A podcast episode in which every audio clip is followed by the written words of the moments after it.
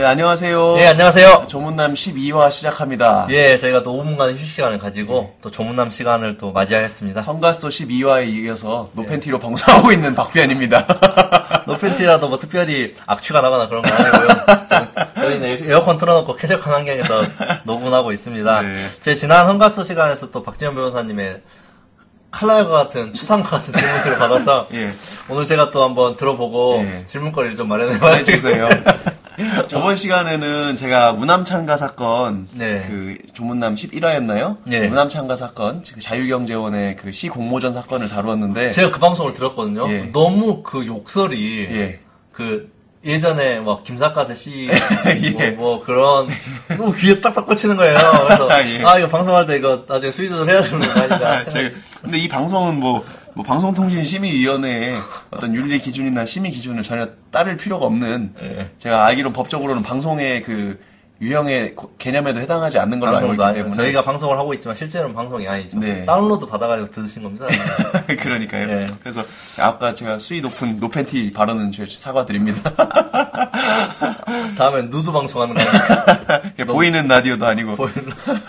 그랬으면 정말 예. 정보통신망법 위반 위반이 되겠죠. 예. 근데 아 제가 자- 그래서 오면서 그 우남창가 제 방송을 들어봤어요. 그, 그좀 꽂히지 않습니까? 그, 그, 그 시요? 그, 예. 아, 저는 그 시보다는 제가 좀 흥분해가지고 말이 너무 빨라진 것 같더라고요. 약간 좀 창피했습니다. 아. 좀 제가 그 자유경제원의 어떤 행태에 대해서 예. 제가 최대한 공정하게 방송하려고 노력하면서도 마지막에 좀 열이 받았는지 이렇게 말이 빨라지고 하는 게 느껴져서 아무래도 좀 정치적 생각 때문에 그러신 건 아니고요. 오늘은 좀 또박또박 듣기 좋으시게 방송을 해야겠다는 반성을 했습니다. 예, 오늘은 그렇게 뭐 흥분할 만한 내용은 아닌 것. 같아요. 아니, 자유경제원은 사실은 제가 아니, 제가 정말 좋아하는 두, 두 단어. 이 자유는 아, 자유와 경제? 그렇죠. 자유와 경제. 자유, 자유는 진짜 제가 항상 제 인생의 최고의 가치로 치는 그 인문학도의 가슴을 설레게 하는 그런 단어고 네. 경제는 또 예? 경세재민 얼마나 좋은 말입니까? 우리 사회과학도의 그 가슴을 뛰게 하는 단어인데 이런 좋은 두 단어를 사용해서 이름을 지었으면서도 네. 예, 어떤 자유와 그 경세재민의 뜻에 음. 예, 맞지 않는 것 같은 행위를 자꾸 해서 제가 좀 붕괴했던 측면이 있는 것 같습니다. 예. 또 자유경제원 측에 또 심심한 사과를 드려야겠네요. 어, 이거 뭐 사과를 뭐 엎드려 절박했는지 자유경제원이 이 방송을 들을 일은 없을 것 같아요. 예, 그러면 다행이고요. 예.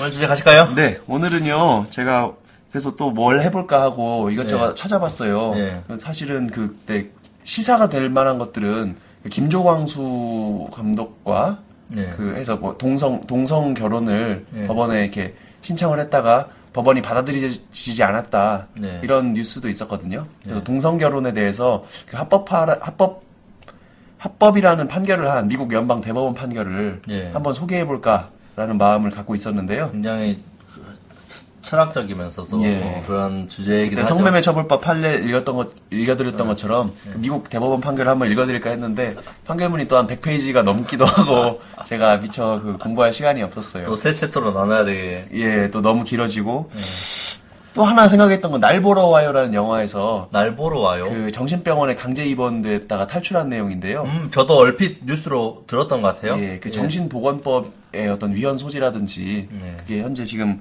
국가인권위원회 그 진정되는 사건 중에 한 20%가 정신병원에 강- 입원돼 있는 사람들한테서 나오는 그 네. 민원이라고 해요. 그래서 그 이슈도 한번 다뤄볼까. 예. 근데 그것도 또 공부를 좀 해야 되는 주제고. 예. 그래서 건너 건너서 결국은 공부를 특별히 안 해도 되는 예. 공부를 안 해도 좀 덜 해도 되는 예. 제가 늘 평, 일상생활에서 많이 상담해 드리는 예. 그 상속 문제, 어, 그 그렇죠. 한정 승인이라든지 예. 상속 포기, 예. 특히 이런 걸 많이 물어보세요. 상속 포기를 해야 되느냐, 뭐 한정 승인을 해야 되느냐 예. 이런 것들을 한번 안내해 드리려고 이제 간단한 상속 그 문제를 제가 주제로 가져왔습니다.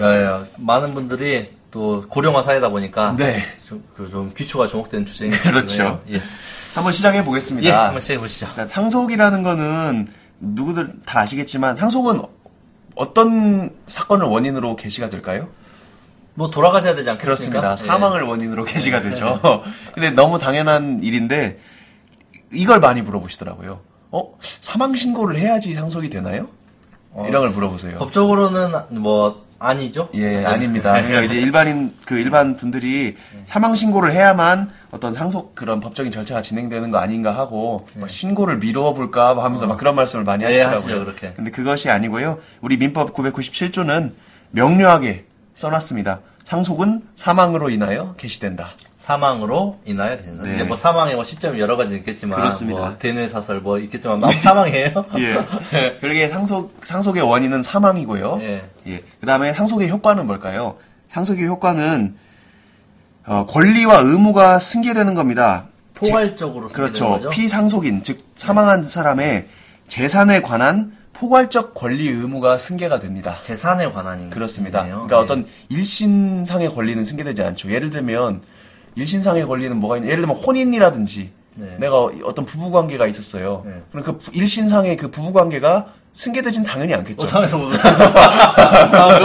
상상할 수가 없네. 저는 무슨 예를 들까 생각을 했었는데 예. 회사의 주의. 아 그렇죠. 아, 무슨 전, 내 전무이사인데. 그럼요. 예. 뭐 그런 일반적으로는 교- 교과서에는 그렇게 나오죠. 예. 교과서나 이런 거는 일신 전속상의 권리에 대해서 어. 방금 말씀하신 내용들을 많이 드는데 그 직관적으로 이해하기 쉬운 건 그런 겁니다. 예. 어, 뭐 우리 아버지가 돌아가셨는데 아버지와 어머니 사이의 부부 관계를 자식들이 승계한다. 그럴 리가 없지 않습니까? 네, 상, 어, 수 예, 없는. 상상조차 할 수 없는. 일이죠. 그렇죠. 예. 그래서 재산상의 권리와 의무를 승계합니다. 채권만 승계하는 게 아니라 빚도 승계를 해야 예, 되는 바로. 거기서 이제 문제가 생기는 거죠. 네. 권리만 승계하고 얼마나 좋습니까? 의무를 승계하지 않을 수 있으면 정말 좋겠죠. 네. 예를 들면 아버님이 돌아가실 때 카드를 막 긁어가지고 네. 그 카드로 저한테 물건을 사주셨는데 네. 그 물건만 재산만 승계하고 카드 대금은 승계하지 않는다든지 네. 아니면 자동차를 할부로 사, 셨는데 자동차만 내가 승계받고 할부 채무는 캐피탈사에 대한 채무는 승계하지 않는다든지 네. 그러면 정말 좋겠죠. 네. 근데 이제 그렇지 않으니까 말씀드린 상속 포기 또, 또는 네. 한정 승인의 문제가 발생하는 겁니다. 발생하죠. 예. 일단 상속을 상속이 개시가 되면요. 네. 그 상속 재산이 있지 않습니까? 예. 상속 재산에는 플러스 재산과 마이너스 재산이 있습니다. 즉 어, 어, 적극 재산과 소극 재산이 있습니다. 그죠. 쉽게 말하면 우리가 흔히 말하는 자산과 부채 네. 또는 뭐 그렇게 보통 말하시, 말씀하시죠. 예. 그래서 재산이라고 하면 흔히 말하는 부동산, 부동산, 자동차, 자동차, 예금, 예금, 보험금, 뭐 주로 주, 주식이라든지. 예, 주식 그런 것들이 많습니다. 예. 그런 것들을 쭉 다 상속하게 포괄적으로 다 상속하게 되고요. 그리고 이제 채무들이 의무들이 있죠. 예. 소극 재산입니다. 예. 어떤 보증 채무라든지 예. 예, 뭐 신용카드 대금 채무라든지 예. 또는 개인적으로 빈 사채 빚, 예. 금융기관에 대한 대출금 예. 이런 채무들도 다 승계를 하게 됩니다.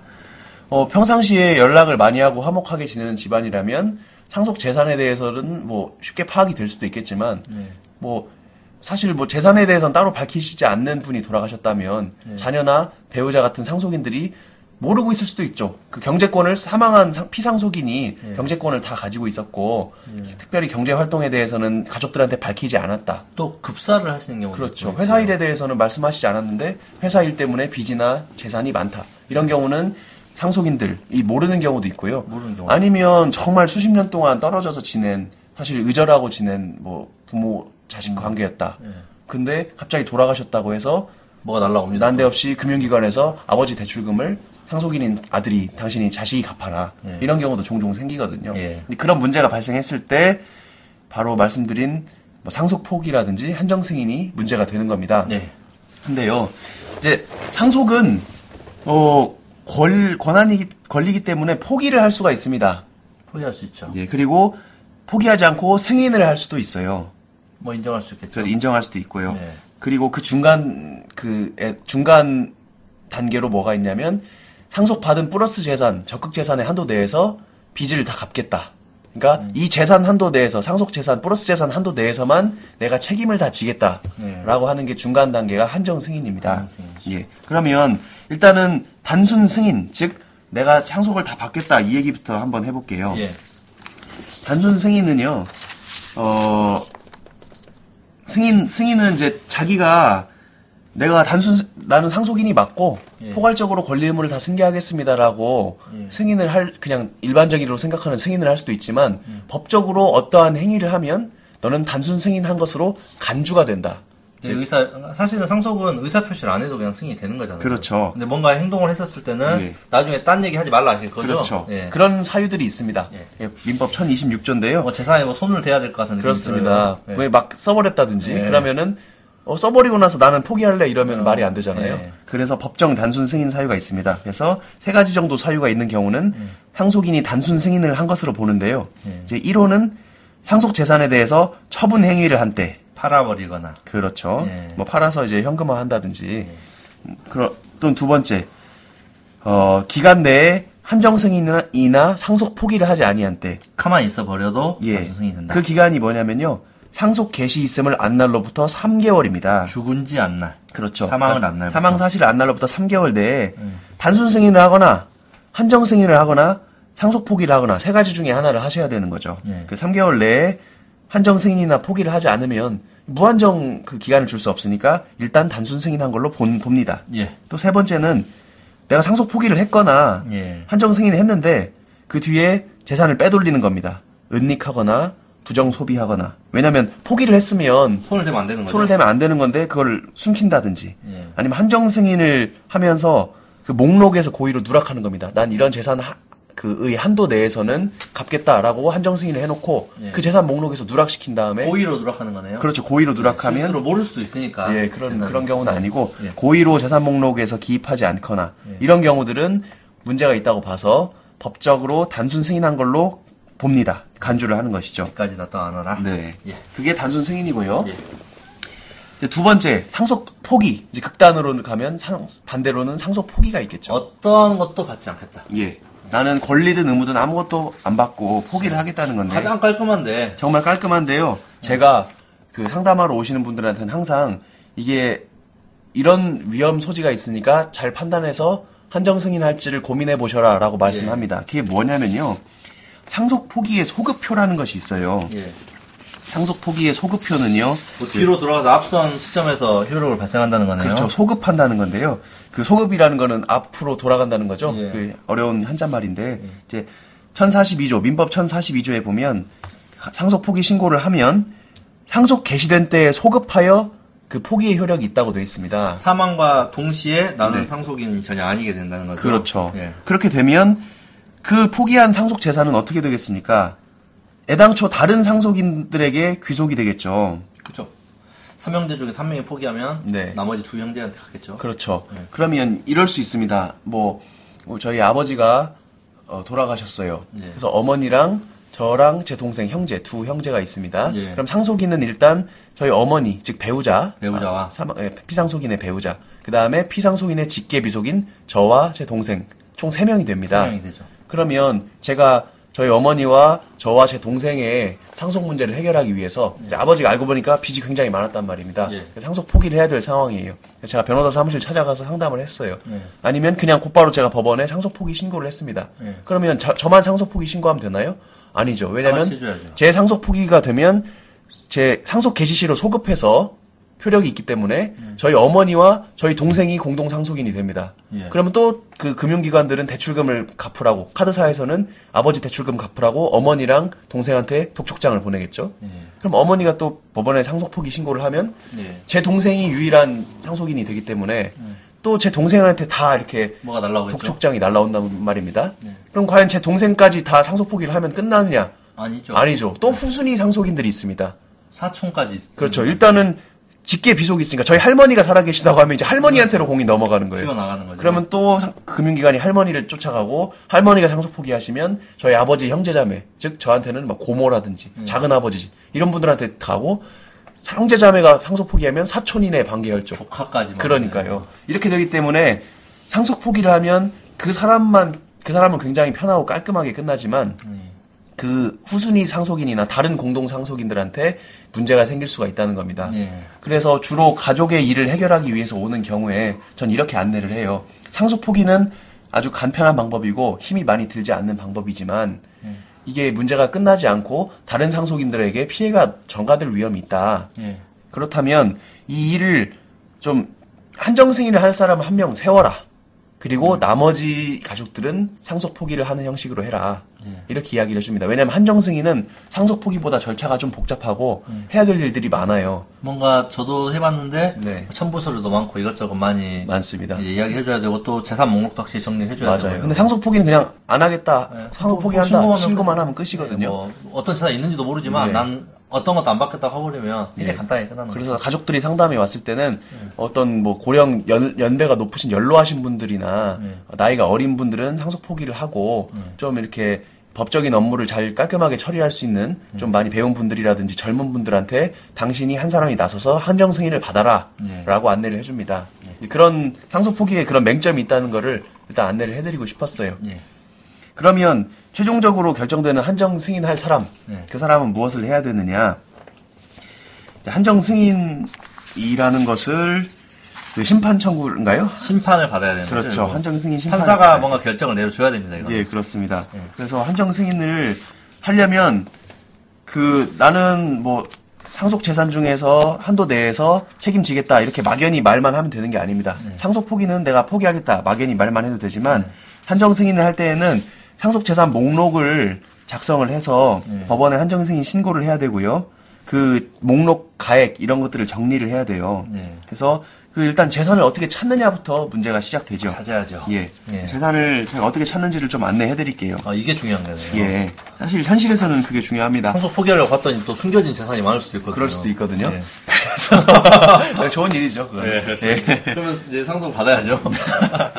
제일 큰 일- 일반인들이 가지고 있는 큰 재산은 부동산이 많죠. 부동산이 많습니다. 그래서 부동산 재산, 상속 재산을 확인을 해야 됩니다. 예. 근데 요즘은 그 온나라 부동산 정보 포털이라는 사이트가 있어요. 예. 그러니까 예전에 그 예전에는 국토정보센터라는 걸 국가에서 만들었어요. 네. 그래서 이름을 국가공간정보센터라고 만들었어요. 네. 그래서 개인들이 국가공간정보센터에 민원을 제기해서 상속재산을 확인했었는데 이제 일이 너무 많은 거예요. 네. 그 국가정보 국가공간정보센터가 시군구청, 구청이나 시청의 지적과를 통해서 내려보내서 당신들도 안내해준 일을 해라 라고 네. 했는데 이제 온나라 부동산 포털이라는 게 생기면서는 인터넷을 활용하면 금방 조회할 수 있습니다. 인터넷을 통해서 신청할 수 있는 거죠? 그렇습니다. 예. 인터넷에 이제 그 재적 등본 또는 가족관계 등록부, 뭐 신분 확인할 수 있는 자료들을 첨부해서 신청을 하면 인터넷 신청한다는 건 스캔을 떠서 올리는 거예요? 그러겠죠. 예. 그래서 상속 재산을 부동산은 그렇게 확인할 수가 있고요. 예, 간단하게. 그 다음에 이제 금융 재산이 있습니다. 예. 예를 들면 예금이라든지 뭐 CMA, MMF, 뭐 보험금 그런 금융 자산들도 있지 않습니까? 예. 그런 금융 재산들을 확인하는 방법은 일단 금융감독원이 제일 빠르다고 합니다. 예. 기존에 이제 금융감독원 국번 없이 1332 1332. 네, 그 국번 네. 없이 아니면 금융감독원 홈페이지 들어가서 이제 이- 그 신청하는 전화번호를 확인해 보세요. 예. 그래서 가족관계 등록부랑 그다음에 상속인 대표임을 확인하는 서류들을 제시하고 예. 뭐 신분증, 사망 진단서 이런 걸 첨부해서 그 금융감독원을 찾아가면 금감원에서 원래 예금이나 뭐 보험금이나 이런 걸 확인해 줬었는데요. 예. 제가 최근에 뉴스를 본 거는 이 업무도 일반 주민센터, 즉 동사무소에서 이제 이관해서 예, 일괄적으로 제 생각에도 이게 맞는 게 사망 신고를 할때 우리가 동사무소 주민센터를 찾아가잖아요. 네. 그러니까 사망 신고를 하면서 그냥 일괄적으로 원스톱으로 다 해주면 금융재산과 부동산 재산을 확인할 수 있으면 좋지 않습니까? 그게 훨씬 가까워. 그래, 그래야 예. 바로 상속 포기할지 받을지 결정할 수 있는 그렇습니다. 그래서 그 사망 신고를 할 수 있는 동사무소 주민센터에 이렇게 일괄적으로 상속 재산을 확인할 수 있도록 제도를 정비하고 바꾸겠다는 내용을 제가 작년 이맘때쯤 본 것 같거든요. 예. 그러니까 아마 지금은 주민센터 즉 동사무소만 가셔도 이거를 사망 신고만 하지 마시고 우리 돌아가신 피상속인의 부동산 그 재산과 금융자산도 확인해 주십시오. 예. 라고 신청을 같이 하시면 확인하실 수 있을 거예요. 굉장히 편리할 것 같아요. 네. 좋죠. 예. 그래서 부동산과 금융재산 확인해 보시고 마찬가지로 금융기관 대출 채무도 나오겠죠. 예. 그런 채무들을 확인해 봐서 채무가 재산보다 많다. 즉 소극 재산이 적극 재산보다 크다. 이렇게 판단이 드시면 굳이 뭐 더 이상 갚으시는 분들도 있지만 뭐 예. 굳이 뭐 상속인들이 갚을 필요는 없습니다. 그래서 상속 포기 내지 한정 승인을 하시면 되고요. 예. 아까 말씀드렸듯이 상속 포기는 그 일처리 잘 못하시는 분들이 하시고 네. 일처리 하는 대표 상속인은 한정 승인을 하시면 됩니다. 네. 그래서 말씀드렸듯이 상속 재산을 쭉 파악합니다. 그러면 상속 재산 목록과 가액이 나오겠죠. 네. 그 목록과 가액을 첨부해서 법원에 한정 승인 그 심판 청구를 하는데요. 네. 그렇게 그 심판 청구를 해서 시- 그 법원에 수리가 되면요 그 공고 절차가 있습니다. 그래서 채권자들한테 이런 이런 한정 승인이 신고가 됐으니까 채권자들은 두 뭐 두 달이나 세 달 그 기간 안에 네. 이 재산을 통해서 변제받겠다는 거를 신고해라 네. 이렇게 법원에 공고를 해주거든요. 네. 그 공고 기간이 또 한 몇 달 법원엔 법원 아니, 법에는 두 달 이상 하도록 돼 있고요. 예. 그 기간이 지나고 나면 이제 배당을 하게 됩니다. 그러니까 네. 우리가 신고한 상속 재산에 가액이 있고 네. 그게 예를 들면 10억 원이다. 근데 채무는 20억 원이다. 그럼 네. 채권자별로 그 채권액 비율이 다르겠죠. 다르죠. 그 채권액 비율대로 n분의 1을 하는 겁니다. 네. 그래서 채권액 비율로 배당 변제를 하게 돼요.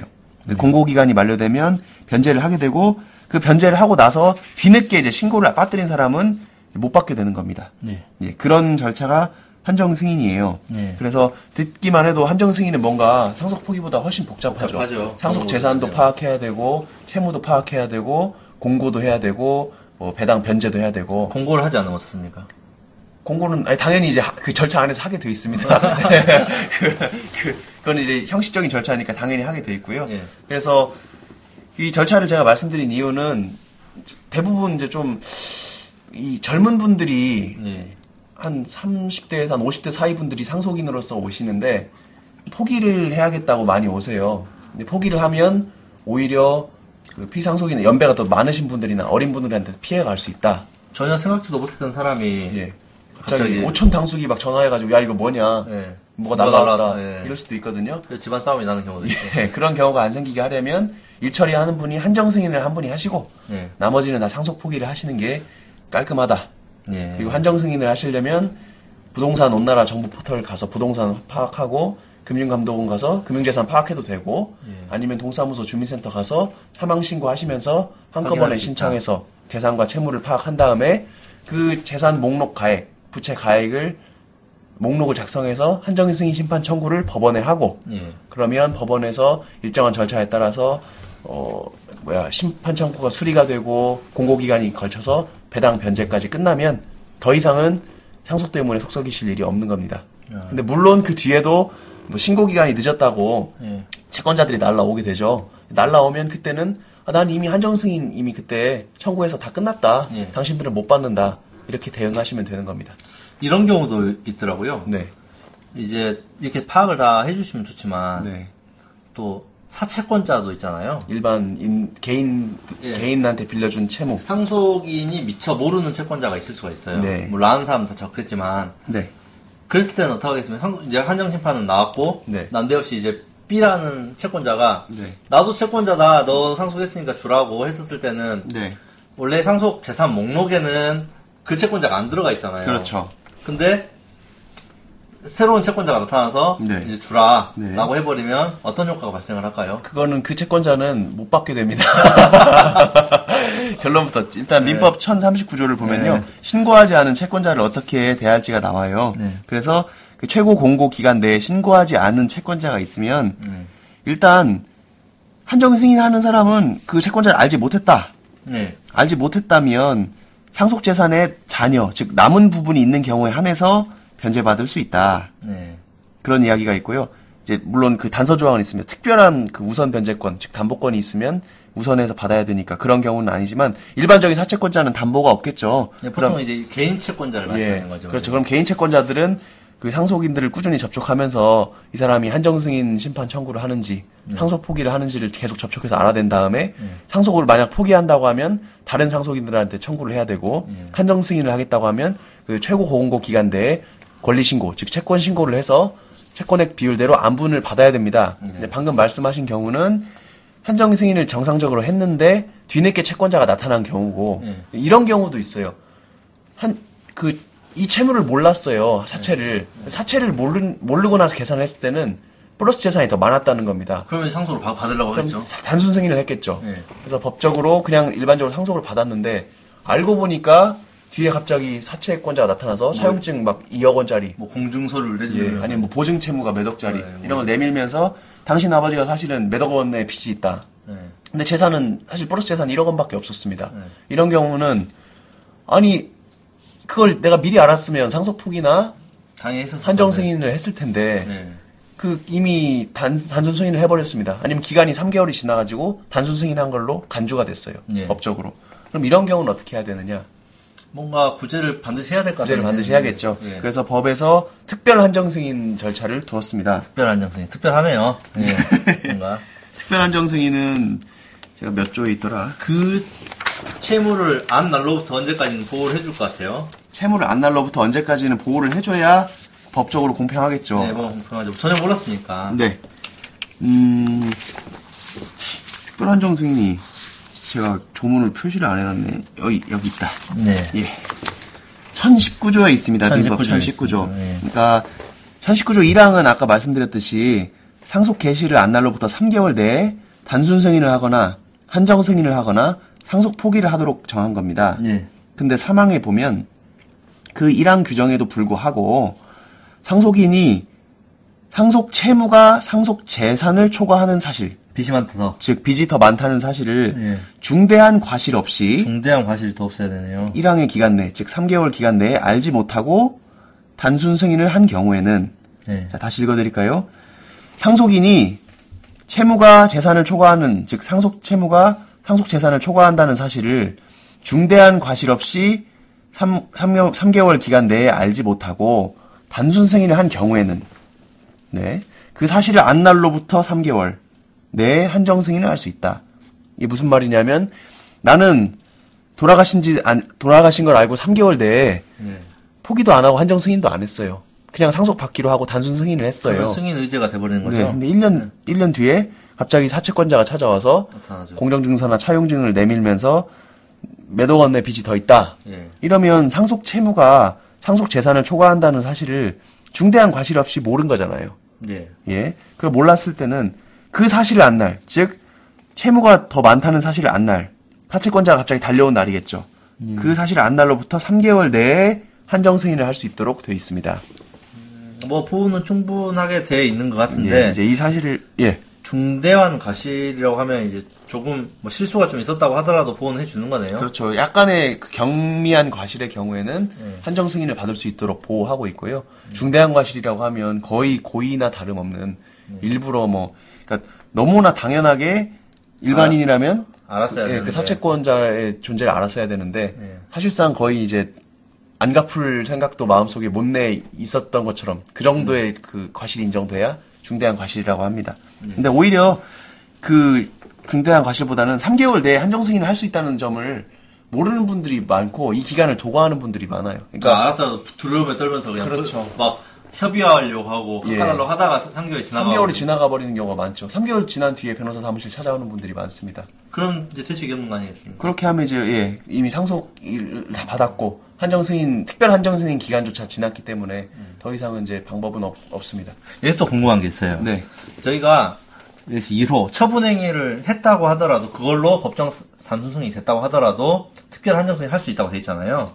예. 그러면 처분을 해- 해가지고 소비를 다 하면 네. 그 재산 돌려줘야 되는 거죠? 그렇습니다. 예. 그러니까 뭐 부동산을 받았어요. 예. 아, 그 상속을 받았어요. 예. 근데 부동산을 이제 팔아가지고 예. 1억 원짜리 부동산이었는데 1억 원을 팔아서 현금화했습니다. 그래서 뭐다 써- 써버렸어요. 뭐 병원비에 쓰고 뭐 놀는데 술 먹는데 썼습니다. 그래서 1년 뒤에 이제 나타난 거죠. 네, 서먹자- 나타났습니다. 서먹자리 공정서를 들고. 예.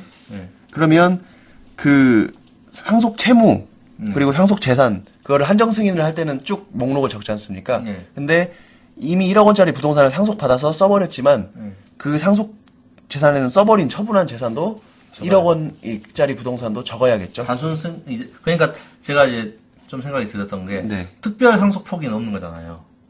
특별 상속 포기는 없죠. 그러니까 한정 승인 할 때는 목록을 다 적어내야 된다는 거니까. 네, 맞습니다. 결국은 다 자기가 소비를 해버린 건 토해내야 된다는 거잖아요. 그렇, 그렇, 상속 재산을 소비를 했다면 그거는 예. 그, 그 한도 안에선 책임을 져야겠죠. 예, 지금 남아 있는 재산으로만 책임지겠다는 거 아니, 아니 예, 그렇습니다. 또 뭐 궁금한 거 있으신가요? 저는 특별히 궁금한 거. 제가 또 오히려 제가 너무 빨리 끝나버렸네요. 이렇게 간단하게 끝날 때도 있어야죠. 근데 이 실제로는 사례로는 좀 상속이 좀 복잡한 경우가 많아요. 예, 맞습니다. 막상 따져보면 어떤 상속 순위나 상속 분, 또 어떤 그 기업운 같은 것들도 예, 문제. 기업은 특별 연고자, 네. 막, 뭐 사실혼 배우자는 어떻게 할 것이며 여러 가지 막 그런 사례가 많기 때문에 실제로는 법률 전문가의 도움을 받으시는 게 필요한 경우가 많습니다. 예. 저도 얼마 전에 제가 한정 승인 이제 심판 청구를 도와드린 분들이 있었거든요. 네. 그분 같은 경우는 어머니예요. 그 사망자의 어머니. 아, 그러니까 사망자가 배우자도 없, 없- 배우자도 없고 자녀도, 자녀도 없이 없었어요. 돌아가셨어요. 네. 근데 어머니랑 아버지가 계신데 네. 또 그 부모님은 이혼을 하셨어요. 아, 예. 그래서 아버지는 어디 살고 계신지도 몰라요. 네. 근데 그 자, 그 자, 돌아가신 사망자가 또 빚을 상당히 남기고 네. 하셨으니까, 어, 그 어머니 입장에서는 내 명의의 한정 승인만 하고 싶다. 남편은 이혼해버 남편이 이혼했더라도 사실 자녀 입장에서는 자기 아버지인가 상속이 올라가잖아요. 아, 예. 올라가는데 그래서 어떻게 했냐 연락이 되느냐 어떻게 어떻게 되느냐 하니까 네. 아니 그쪽에 돈 튀어가는 건 상관 세무 튀어가는 건 난 전혀 상관없으니까 네, 네. 나만 한정 승인을 하고 싶다라고 네. 해가지고 도와드린 적이 있거든요. 그것도 가능합니다. 예. 그러니까 그, 어, 그러니까 방금 말씀하신 게 꼭 협의가 돼야 모든 상속인들이 예. 다 같이 한정 승인을 해야 되느냐 그런 걸 궁금해 하실 수도 있을 예, 것 그런 같은데. 것들이 좀 이제 있을 것 같아요. 공동 상속인은 아 또 조문 또 네. 읽어드릴게요. 그러면 1029조인데요. 1029조 있습니다. 공동 상속인의 한정 승인이라고 해서요. 네. 상속인이 여러 명인 때는 각 상속인이 그 상속분에 응하여 취득할 재산의 한도. 아까 같은 경우는 이혼한 부부가 있다면 각각 2분의 1씩이겠죠. 네. 그 2분의 1의 한도 내에서 상속분에 의한 채무를 변제할 것을 조건으로 한정 승인할 수 있다고 돼 있어요. 아 전부가 그 분할 채무가 되는 거네요. 결국은. 그렇죠. 네. 그러니까 예를 들면 재산이 아니, 상속 재산은 1억 원, 적극 재산 1억 원이고 네. 상속 채무가 2억 원이다. 네. 그러면 그 아까 어머님 같은 경우는 내가 상속받을 5천만 원의 재산 한도 내에서 네. 내가 상속받을 1억 원의 채무를 갚겠다. 그, 그렇게 한정 승인을 할 수가 있습니다. 아 그런 한정 승인을 할 수 있다. 예, 그렇습니다. 그러면 이제 근데 이런 조건들을 걸진 않았거든요. 그냥, 한정 승인만 신청을 했어요. 근데 그 한정 승인 내용 자체가 이런 내용이겠죠. 그렇게 효과로 인정을 받겠죠. 예. 그래서 이제 그 남편 되시는 이 자녀의 사망을 지금 알지도 못할 거예요. 그분은 네. 그 아버지는 예, 연락 끊긴 지 수십 년이 됐다고 합니다. 네. 그래서 채권자들은 찾아 헤매다가 그 아버지를 곧 찾겠죠. 예, 언젠간 찾을 거예요. 네. 그러면 또 이제 사망 개시를 한 날부터 3, 개월 이내에 한정 승인 또는 상속 포기로 알아서 해결을 짓겠죠. 그분은 아, 그 그 아버지. 아버지. 아버지 같은 경우 사망 개시를 안 날로부터 3월 내가 아니고 그 상속 채무 아 상- 그때는 이제 그 그때야 비로소 사망 개시를 안 예, 했으니까. 지금은 아유 죽었는지 살았는지도 모르기 때문에. 아예 연락이 안 되는 상황이니까. 예, 그럴 것 같네요. 그 원칙적인 규정으로 돌아가서 네. 사망 개시를 이제 알았으니까 그 채권자들이 쫓아다니면서 알려줬다는 거죠. 예. 그래서 알, 게 돼서 채권자들로부터 들어서 내 아들이 죽었구나를 알게 되고 그럼 그때 포기를 하든지 예, 뭐라든지 3개월 내에 왜 그러냐면 네. 제가 이게 좀 걱정이 되는 것이 이제 형제들이 또 있어요. 이분 네. 사망자의 형제들이 있고 뭐 사촌도 있고 뭐 다 있겠죠. 네. 어머니는 한정 승인을 했어요. 네. 근데 아버지는 지금 단순 승인이 돼버린 거잖아요. 만약에 본인이 어떻게 어, 지금 이야기를 안 하고 있으니까 예. 그러면 아버지가 갑자기 여기서 한, 한- 제가 그 상, 상속 포기를 어머니한테 권유를 드렸으면 네. 아버지한테 튀어나갔는데 아버지 상속 포기해버리면 형제들이랑 튀어, 튀어나가잖아요. 그러니까 어머니한테 한정 승인을 권, 권했던 거예요. 아, 예, 예. 예, 아까 박지원 변호사님 말씀하신 대로 그렇게 된 맞습니다. 아버지하고 연락이 안 된 상황이면 예, 맞습니다. 맞습니다. 연락이 안 되면 오- 오- 보통 연락이 됐었으면 아버지는 포기, 어머니는 승인 뭐 이렇게 가가지고 예. 끊으면 되는데 예. 아버지가 연락이 안 된 상태에서는 결국은 어머니는 한정 승인 해놔야 네. 아버지의 행동이 나중에 어떤 행동을 하든지 형제한테는 튀어, 튀어나가지가 예, 않으니까. 그거를 다시 알기 쉽게 처음부터 설명드리면 왜냐하면 말로만 하면 헷갈리실 수 있을 것 예. 같아요. 그러니까 자- 어떤 자녀가 죽었는데 예. 자녀가 배우자도 없고 직계 비속도 없습니다. 예, 자녀도 없고 배우자도 없어요. 그러면 그 다음 순위 상속인은 직계 존속이 되거든요. 예. 직계 존속이 그 돌아가신 분의 어머니 아버지겠죠. 예. 근데 만약 어머니가 상속 포기를 했다. 예. 그리고 나서 아버지도 뒤늦게 상속 포기를 했다. 네. 그럼 상속 포기는 소급표가 있으니까 사망시로 소급해서 그 2순위 상속인들인 부모가 다 포기를 한 겁니다. 네. 그러면 3순위로 또 넘어가죠. 네. 그 3순위들은 피상속인의 형제자매가 되고 네. 그 형제자매들이 다 또 채권 추심을 당하기 빚쟁이들한테 채권 추심을 당하게 되기 때문에 이제 한정 승인을 하게 되면 어떻게 되냐면 설사 뒤늦게 아버지가 상속 포기를 했다 하더라도 예. 다시 상속 포기의 소급표에 따라서 그 어머니만이 유일한 단독 상속인이 되는 거죠. 처음부터. 예. 그럼 그 어머니는 유일한 단독 상속인으로서 상속 재산의 전부에 대해서 그 재산 한도 내에서만 책임을 지겠다. 예. 그건 이미 한정 승인 결정으로 효과가 받아- 발생을 한 거니까요. 받았으니까. 그래서 빚쟁이들은 그 한도 내에서 받을 수 있는 겁니다. 그러니까 형제자매한테는 어떠한 청구를 할 수 없는 예, 상황이 바로 그겁니다. 발생하는 거죠. 만약에 이제 반대로 어머니가 상속 포기를 그냥 아 시원하게 해버려야겠다. 아, 예. 나는 안 받을 거니까 하고 했어요. 네. 아버 그러면 아버지가 1순위 남아있기 때문에 형제자매한테 단순히 안 튀어가고 있을 거 아니에요. 그렇죠. 이제 일단 아버지가 계시기 때문에 아버지한테 또 찾아 헤매다가 네. 채권자들이 내놔라. 그러니까 어 포기하겠다. 포기해버려요. 예. 그러면 이제 형제자매 튀어가잖아요. 예. 그러면 3개월이 지난다 지났습니다. 그럼 이미 누구에 대해서? 사망 개시 원인이라는 3개월 이미 지난 다음에 예, 예. 형제 자매들은 알았잖아요. 죽은지. 아, 예, 예. 그랬을 때는 어떡, 어떡할까요? 그때는 특별 한정 승인을 해야겠죠. 그때는 이제 채무가 많으면 안, 안 거예요. 이미 예. 알았잖아요. 근데 또 실채무도. 채무가 아, 형제 자매들은 사망 당시에 이미 아, 그러면 제 생각에는 내 형제가 지금 빚이 많다는 걸 이미 알고 있는데 아. 어머니 딴에서 그렇게 절차가 그렇게 진행돼가지고 제 생각에는 이 경우는 음. 그렇게 될 것 같아요. 그 아버지가 상속을 포기를 한 시점, 네. 그 시점에서 형제 자매한테 상속이 개시되는 거 아닐까요? 상속 계신 사망 아닙니까? 그러니까 상속 개시의 원인은 사망이지만 그 여기 한번 조, 조항을 한번 그, 그렇게 되는 그러니까 건가요? 그 만약에 그 뭘 법적으로 네. 정말 딱딱하게 해석을 한다고 하면 상속 개시 시에 그 형제자매들이 상속 받았다고 말을 해야겠지만 네. 왜냐하면 포기의 효과는 소급효가 있으니까요. 근데 그렇게 해석을 하지 않고 아버지가 포기함으로써 삼순이인 형제자매들이 상속을 받게 됐고 예. 그러면 상속 개시 있음을 안 날로부터 3개월 안에 뭐 포기나 한정 승인을 할 수 있다고 해석해야 맞지 않을까 싶은데요. 저도 그렇게 생각합니다. 예. 그러니까, 아까 법을 그냥 단순히 읽었을 때는 네. 이제 형제 자매들은 내 형제가 죽었을 때 이미 빚이 많다는 사실 충분히 알고 있고 예. 부모님이 일순이니까 그런 그런 줄 알고 있다가 그러니까 상속 개시는 자체는 아는 거죠. 예. 예. 상속 빚 죽었 죽었는지도 알고 예. 빚이 많다는 사실 다 압니다. 예. 알았을 때 어머니는 상속 포기를 했어요. 네. 아버지는 연락이 안 되니까 아버지한테 튀어가겠거니 했다가 아버지가 6개월 뒤에 상속 포기를 해버린 거예요. 네. 예, 그랬을 때는 아버지가 포기한 시점에 본인의 본인들한테 튀어나올 걸 알, 알기 때문에 그때 예. 가서 뭐 한정승인이건 상속 포기는 할 수 있다는 어떤 예. 그래야 될 것 같아요. 해야 될 것 같죠. 네. 근데 참 이게 법이 오묘한 것 같아요. 논리적으로 아까도 제가 그 험가스 하면서도 네. 무슨 뭐 이- 약간 논리학 같은 문제가 있지 않습니까? 예, 뭐 검찰이 공소 취하했을 때 어떻게 어떻게 하느냐. 하느냐 아니면 뭐 혼인빙자 가는 죄가 여자가 뭐 정범이 될 수 있느냐 공범이 될 수 있느냐 다 네. 논리적인 문제인데 방금 말씀하신 내용도 법문을 딱딱하게 논리적으로만 해석했을 때는 그 다른 형제자매 즉 삼순위 공동 상속인들은 어 이미 3개월이 지나버렸기 때문에 음. 특별 한정 승인을 해야 되는 게 아니냐 뭐 그렇게 여겨질 수도 있을 것 같습니다. 특별 한정승인이라.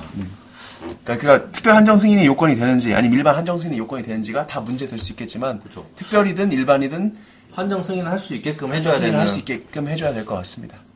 상속 저- 포기도 저는 저는 상속 포기 또는 한정 승인 그러니까 특별 한정 승인이 아니라 예. 일반 한정 승인 포기를 해야 될 수 있다고 생각이 들거든요. 그렇게 해석을 해야겠죠. 예, 그게 맞을 것 같아요. 그러니까 상속 개시 있음을 안 날을 예. 그 정말 나한테 자, 자기가 자기한테 상속이 개시되는 걸 안 날로 예. 이해를 할 수 있어야 될 것 같습니다. 나한테 상속 그 그렇게 이해를 분명히 해야 네. 이 저희가 말한 이 논리가 맞죠. 예, 남한테 상속 개시 있음을 안 날로부터 3개월 나- 안에 음. 내가 뭘 해야 된다 이렇게 읽을 수는 없지 않겠습니까? 예, 제가 상속권이 지금 없는 상태. 그렇죠. 그러니까 나한테 상속이 개시된다는 걸 안 날로부터 3개월이기 때문에 아버지가 그 포기를 했다는 걸 안 안 날. 음, 안 그래서 날. 형제 자매가 상속인이 됐다는 걸 안 날. 그때부터 상속 개시가 있으면 안 날이라고 해석해야만 예, 공정한 예. 판단이 될 것 같네요.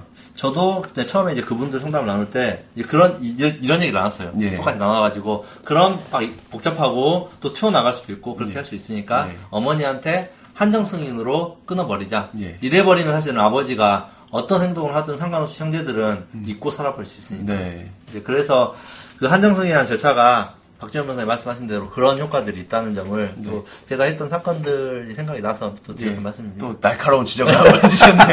야, 어떻게 다른 사람들이 보면 좀 웃길 것 같아요. 뭘 저런 걸 가지고 따지고 어, 있나. 뭐가 어쩌네 어쩌네 뭐 알았는지 몰랐는지 뭐 6개월 뒤에 어떻게 했는지 근데 법률가들한테는 뭐 이렇게 꼼꼼하게 따져보는 게 굉장히 중요한 부분이라서 예. 그래서 워낙 그 현실 세계에서 발생하는 문제들은 복잡하고 다양한데 예. 그 고작 이 몇 수십 개 정도의 조문을 가지고 상속 의 효과를 포괄적으로 규정하고 정리를 해야 되니까 정리하고 해결한다는 게 참 어려운 일인 것 같습니다. 예, 그런 애로사항들이 법률가한테 있어서 조금 분명히 되, 어 있지 않은 사실관계에서는 어떤 법률이 적용되느냐가 제일 중요한 거예요. 네. 여기에 몇 조냐, 막 그걸 먼저 정해놓고 효과를 발생하는 거니까 네. 저희가 늘 그렇게 살고 있습니다. 그래요. 오늘도 제가 어, 어, 전해드리고 싶었던 그 문제의식은 확실히 전달이 된 것 같아요. 예. 상속 포기와 한정 승인이 비슷한 것 같은데 그 실제로 그 일반인들이 비- 도- 해- 개념을 혼동해서 사용하세요. 네. 아, 난 포기했어. 아, 나는 뭐 한정 포기? 아니면 뭐 무슨 어, 예. 그런 식으로 이렇게 섞어 쓰시기도 하고 네. 뭐 그렇게 하시는데 한정 승인과 상속 포기가 어떻게 다르고 효과가 어떻게 달라서 현실에서는 어떤 분이 한정 승인을 하는 게 좋고 네. 어떤 분이 상속 포기를 하는 게 좋은지 그 말씀을 꼭 드리고 싶었습니다. 예, 아주 좋은 또 유익한 시간이었던 것 네. 같습니다. 뭐 워낙 현실에서 자주 맞닥뜨리는 문제이기 때문에 네. 또 들으시는 분도 도움이 많이 됐을 것 같습니다. 예, 그러면 제가 다음 화에는 좀 더 선정적이고 재밌는 주제를 가져올 걸 약속하면서 저는 다음화는 헌법 소원이에요. 예. 이제 68조 1항의 헌법 소원, 일반적인 공권력에 대한 헌법 소원 절차를 말씀드리고 예. 어떤 대표적인 사례 많이 알고 계신 사례를 또 중심으로 네. 사건 설명을 한번 쭉 드리고요. 청취자들 중에서도 사실 헌법 소원을 제일 궁금해하는 분들이 많을 것 같아요. 저 저는 사실 탄핵이랑 예. 그 정당 해산에 관심이 지금 그- 그걸 그쪽으로 지금 어떤 그냥 그 궁금한 관심 이제 그런 그 시사적인 관심이나 이슈에 대한 관심은 있을 수 있지만 예. 실생활에서는 헌법 실생활의 헌법 소원 소원이 어떻게 할 수 있고 예. 또 일반인들이 실제 많이 올리는 게 다 헌법 소원이기 때문에 그런 부분들 절차를 다음 시간에 그 어떤 사례를 들어서 헌법 소원 설명을 드릴 네. 겁니다. 그러니까 조문남도 가십이 되거나 시사적인 이슈나 이런 거에 대해서 궁금한 내용들이 있으실 수 있으니까 네. 그런 가십성 그런 궁금한 내용 쪽도 다루고 예. 예. 를 들면 저번처럼 뭐 신해철 의료 사고라든지 이런 예. 것도 다루지만 또 오늘처럼 일상생활에서 맞부딪히는 문제들에 대한 조문들도 한 번씩 다뤄볼 예정입니다. 예. 아유, 오늘 유익한 시간 감사하고요. 예, 조문- 이상으로 조문남 12화도 녹음 마치겠습니다. 예, 감사합니다. 감사합니다. 예.